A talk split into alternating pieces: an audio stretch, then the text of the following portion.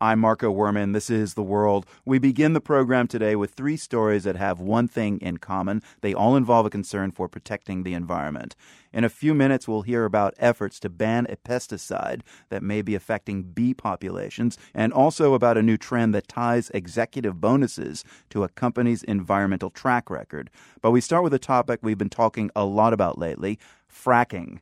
A growing number of companies around the globe are using this procedure to extract natural gas and oil. At the same time, local communities here in the U.S., but also in other countries, fiercely oppose the practice because of concerns about groundwater pollution and earthquakes. A new study published in the journal Geology adds more reason to worry. It shows that the largest recorded earthquake in Oklahoma, a magnitude 5.6 in November 2011, was caused by the underground injection of wastewater from oil drilling. David Biello is an editor with the magazine Scientific American. He writes about energy and the environment and joins us now from New York. David, just to be clear, it wasn't fracking itself that caused the quake in Oklahoma, but what was happening with the wastewater used in the drilling process. Explain that to us. That's exactly right.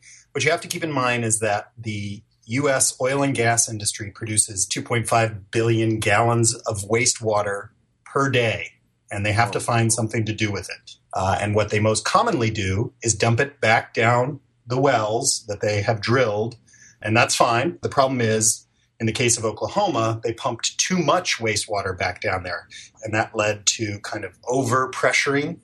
And that extra pressure caused a, a local fault to slip and cause this swarm of earthquakes.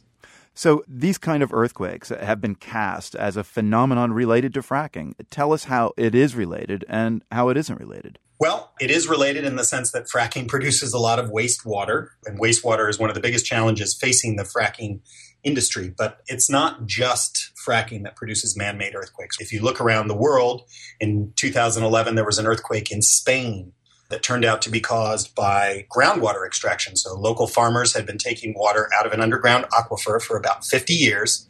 They dropped the local water table about 250 meters, and that was enough to kind of remove enough water pressure that the local fault then slipped and that leveled a town. Is the risk for earthquakes greater with fracking than any other type of procedure? The jury is still out on that. Uh, obviously, with fracking, and, and, maybe I should describe what fracking is. Uh, fracking is, is essentially pumping a cocktail of water and a, and a little bit of chemicals deep underground to fracture a layer of rock and to release the gas within. So there's a lot of concern that you're essentially either going to lubricate faults that already exist or exacerbate them in some way and therefore set off some earthquakes. And there does seem to be uh, an uptick in the number of, of small earthquakes across the country in some parts of the country that don't see as many earthquakes. Right. And what about quakes related to fracking and petroleum drilling elsewhere around the world? I mean, including a case in the UK that put uh, test fracking on hold there for a while. Well, essentially, anywhere that this uh, goes on, there is a risk. Uh, you're relying on geologists to study the subsurface and warn you if you're fracking too close to a fault. In the case of the UK, they seem to have crept a little bit too close to some uh, pre-existing faults. That set off some some very weak earthquakes, but that was enough to scare folks and call a halt until better procedures could be put in place. And that's really the key takeaway. This can be done safely, and the key to that is appropriate oversight. So, how do these new findings and the, the case of Oklahoma in particular impact our understanding about the risk from fracking, and will it alter the debate at all? The biggest surprise from Oklahoma is how long after kind of wastewater injection has begun that an earthquake can occur. It was thought that an earthquake would either occur or not occur in kind of rapid succession. But this was a process that took a couple decades and resulted then in the largest earthquake ever recorded in Oklahoma's history. Also, it would be the largest man made earthquake on record. David Biello, an editor with Scientific American. Thank you. Thank you.